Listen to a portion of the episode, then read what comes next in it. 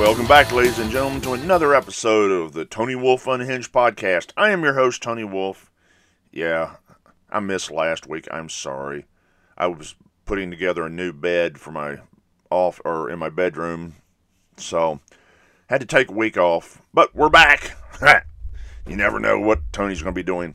Um, we're going to have two topics this week, actually, and it's two different shows that I'm currently watching. One, we're going to be talking about uh, the Book of Boba Fett on Disney Plus, and the other one is Peacemaker with John Cena. They are uh, these reviews are going to both be heavily spoiled, and you really, if you haven't been watching the shows, you definitely need to bypass this podcast this week and go watch the shows, then come back and listen to it because I'm going to talk about some funny stuff that's going on in the, in both of these shows. Um, hope everyone's been enjoying the podcast, and remember, you can listen to it on Spotify and on Google Podcast, as well as here on Red Circle Podcasts. So I'll be right back after these messages, and uh, we'll get into the Book of Boba Fett and see what uh, hell they're actually doing. Welcome back, ladies and gentlemen. I had to go get something to drink, pay the bills, and uh, get ready to talk about the Book of Boba Fett.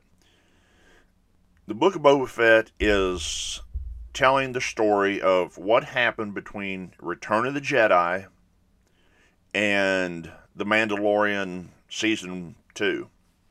So we're getting a, the 30 years. It's actually not going to be 30 years, it's going to be like a year of what happened to Boba after everything else. And they've really been going deep into how Boba got out of the Sarlacc pit, how he has survived without his armor, why he lost his armor, why he seems like a different Boba Fett in his temperament and his belief systems, and he's never thought of himself as a Mandalorian. He's always thought of himself, like his father, as a man trying to make his way in the galaxy. So, this you're kind of getting time jumps back and forth between when he found his he found it woke up in the Sarlacc pit to modern or current times in the Star Wars universe. Tamana Morrison, I can't even pronounce his name, and Ningma or Minwa. Let me try that again.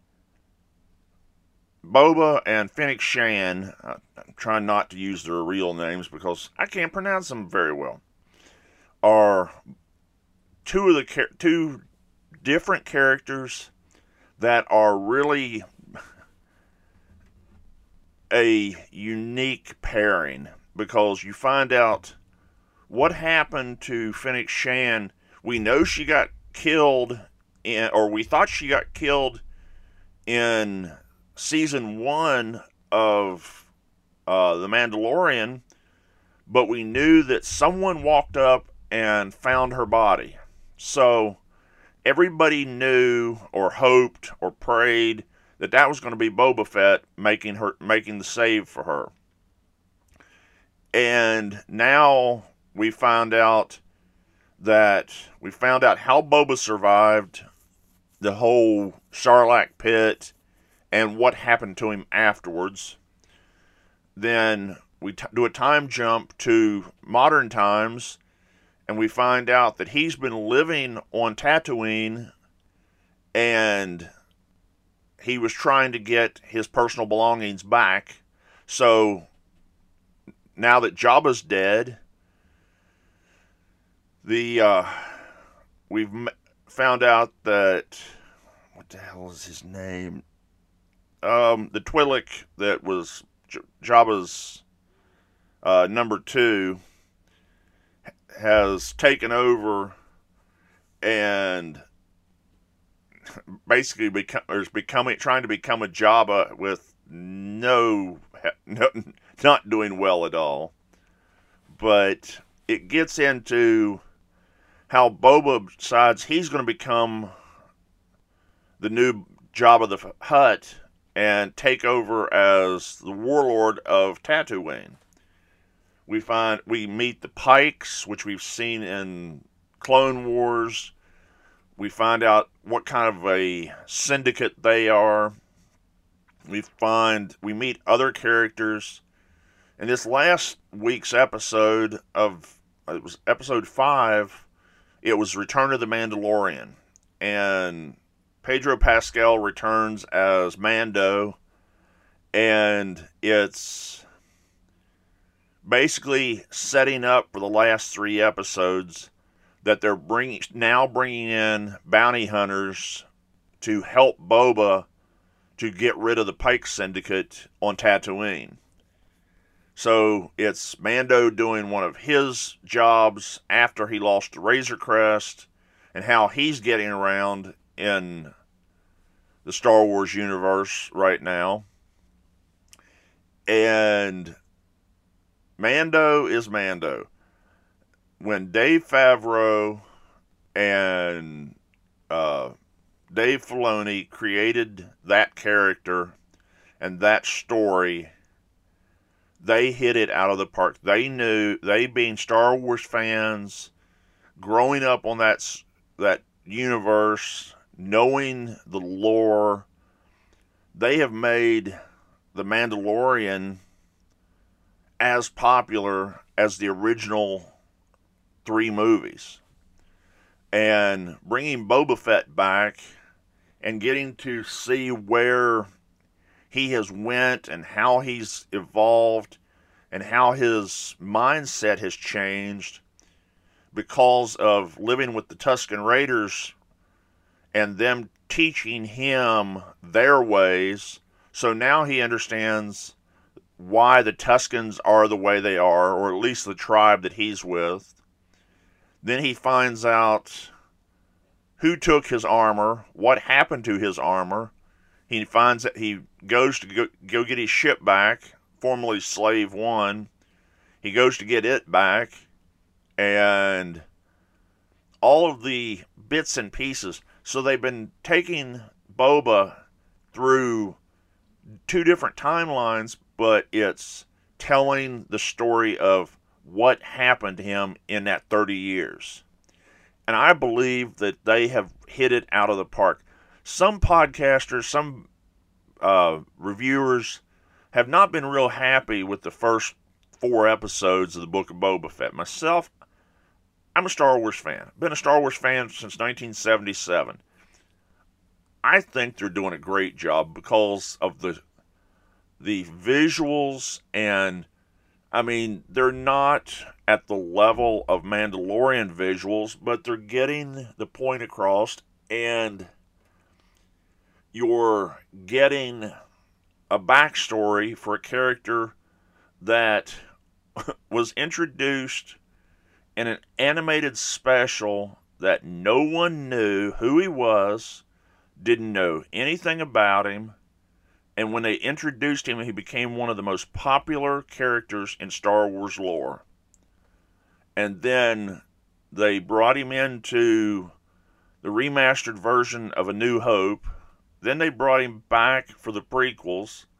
So they're giving you more story of what Boba Fett is and why he is the way he is. So if you haven't seen the Book of Boba Fett on Disney Plus, you definitely should watch it and watch it as a Star Wars fan, not as a somebody who just wants to watch a new show. Because Book of Boba Fett gets into some deep I'm trying to think how to put this, some deep emotional stuff and gives you some understanding and some world building of his character and the people that he has been involved with. Now we've got three more or three more episodes. Yeah. Three more episodes which is setting up Boba getting his crew together, and then the big fight with the Pikes, and however they're going to wrap it up.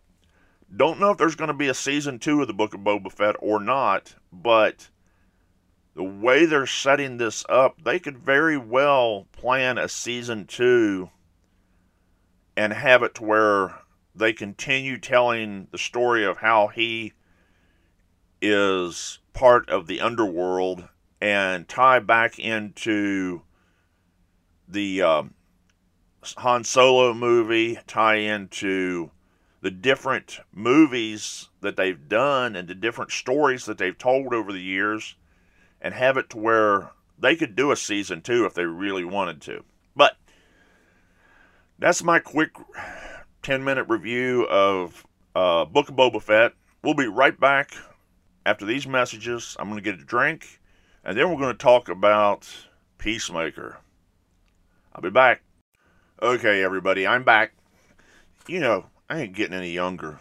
I have to get a drink, go use the bathroom, do my thing before I keep talking. But we're back with this topic is James Gunn's Peacemaker. If you saw the redo of the Suicide Squad, they introduced a new character named Chris Smith, played by John Cena who's also known as the Peacemaker. And he's a walking, talking moron who his entire thing is I will do anything for peace and kill whoever I have to kill. Well, he's such a prick to everybody that he meets and thinks that him getting laid is some of the most important stuff. It's like, okay, we're gonna do it. They're gonna do a show on this. Well, HBO Max, I think it is, who's or Paramount, whoever it is, put it out, and oh my God, John Cena has hooked me on him being a comic genius. The way James Gunn has wrote his character, and the way we're finding out about his character, it starts six months after the Suicide Squad ended. And if you've seen the Suicide Squad, you know what happened to Peacemaker. You know why, what all he went through. And he ends up basically getting ready to get out of the hospital. He's going through PTSD because of killing Flag he has to go home to his father's house or to his house that he hasn't been at since he's been in prison in Ar- through Argus and it's him dealing with getting out of jail. And oh my god, some of the stuff that they do. And this is before we ever actually get into the family dynamic, the friends dynamic, the Amanda Waller setting up a sub crew of Peacemaker and some oddballs to do a second mission, but they're not doing it as the Suicide Squad. They're doing it as another task force. And the characters we meet, Murn and Economos and Smith and oh, what the hell's her name? Um, Harcourt and all these characters are so screwed up in different ways, and we don't know why. Well, by episode five, we get into that, or well, episode three, I believe it was. They started talking about the main project that they're doing is something called the butterflies. And it's basically an alien race that can fly into an orifice of your body and take over your mind. they drink this honey looking substance with this purple tongue that drops out of their mouth and it is just screwed up. It's true James Gunn weirdness, but it's hilarious the way they've done it. And the dynamic between all of the members of this squad when we first got into it, it was like, oh my God, these people, there's no way this show is going to work with this crew trying to work together. Then they throw the wild card in. The wild card is, oh hell, what's his name? Uh, Vigilante. Vigilante is supposed to be the best friend of Peacemaker. And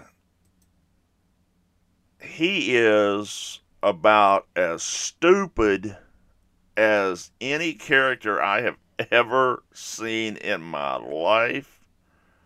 But the way that they play him off has him as a somebody who likes to kill, and he doesn't care who he kills, how he kills, when he kills, or what he kills with. So him and Peacemaker kind of work well together, but they're two sides of the stupid coin, the way that they're played off. Then you got, then we finally meet Eagly, which is Peacemaker's pet bald eagle that his father has been taking care of. And we don't know much about his father other than his father just is an old, grizzled, nasty old man. We come to find out that he is actually a villain from the DC universe called White Dragon, who's a white supremacist who was an evil villain and caused all these problems and now he's supposed to be retired and he's doing his thing. And so then you start finding the family dynamic between Chris and his father, how his father treats Chris like shit, how that Chris had a brother that got killed, and we find out why and how, and the whole back and forth between the fam the Chris's family, Peacemaker's family, and the neighbors and his friends and the people in his squad. It's just bonkers. Well, this past week, and if you haven't seen it, I'm going to give a spoiler warning. I'm going to talk about episode 5 here in a second. So if you haven't seen through episode 5, turn it off right now. You've been warned. Okay. We find out at the end of episode five, there's a, well, there's a lesbian character who we find out early in the show is Amanda Waller's daughter. And she's trying to get back on her feet, so her mom put her on this squad as a you keep an eye on these people and report to me. Well, she's having to deal with her wife, or girlfriend, whatever she is, and then she's also having to deal with the squad. Well, she puts on Peacemaker's helmet because it was left at the their office. And she finally realizes that Murn, which is the boss of their group, is also a butterfly. And it ends with him attacking her. So we're not sure if she's going to survive or if Murn's going to survive or how things are going to work out. They've only got three more episodes. Like Book of Boba Fett, they're doing an eight episode run, and it is humor the likes that you don't see very often in the way the physical and emotional dynamic between the characters. That if they really wanted to, this show could go for a while and John Cena would be gold on it. I mean, everything they're doing with him as far as his comic relief stuff is great. Episode one, one of the first things we find how, when we first meet the butterflies, he's in a bar trying to get in Harcourt's pants. He sees this 80s looking chick with the big hair and uh, 80s rock uh, fan look well, he ends up going back to her place and he's screwing the hell out of her and screaming different things. And then he finds out that she's a butterfly and has to blow her brains out. And, but the, the fight scene is him and his whitey tighties, and it is stupid crazy. But I recommend it because just the way that James Gunn and his team have put this thing together, it's it's nuts. It's just beyond funny. It's sick slapstick humor with James Gunn's signature written all over it. So that's my review of Punt or Peacemaker. I definitely recommend both of these shows. I can't say enough. I can't wait to see how they wrap up the seasons for both of them. And uh, I'll probably end up doing a, another uh, podcast talking about the last three episodes of both shows.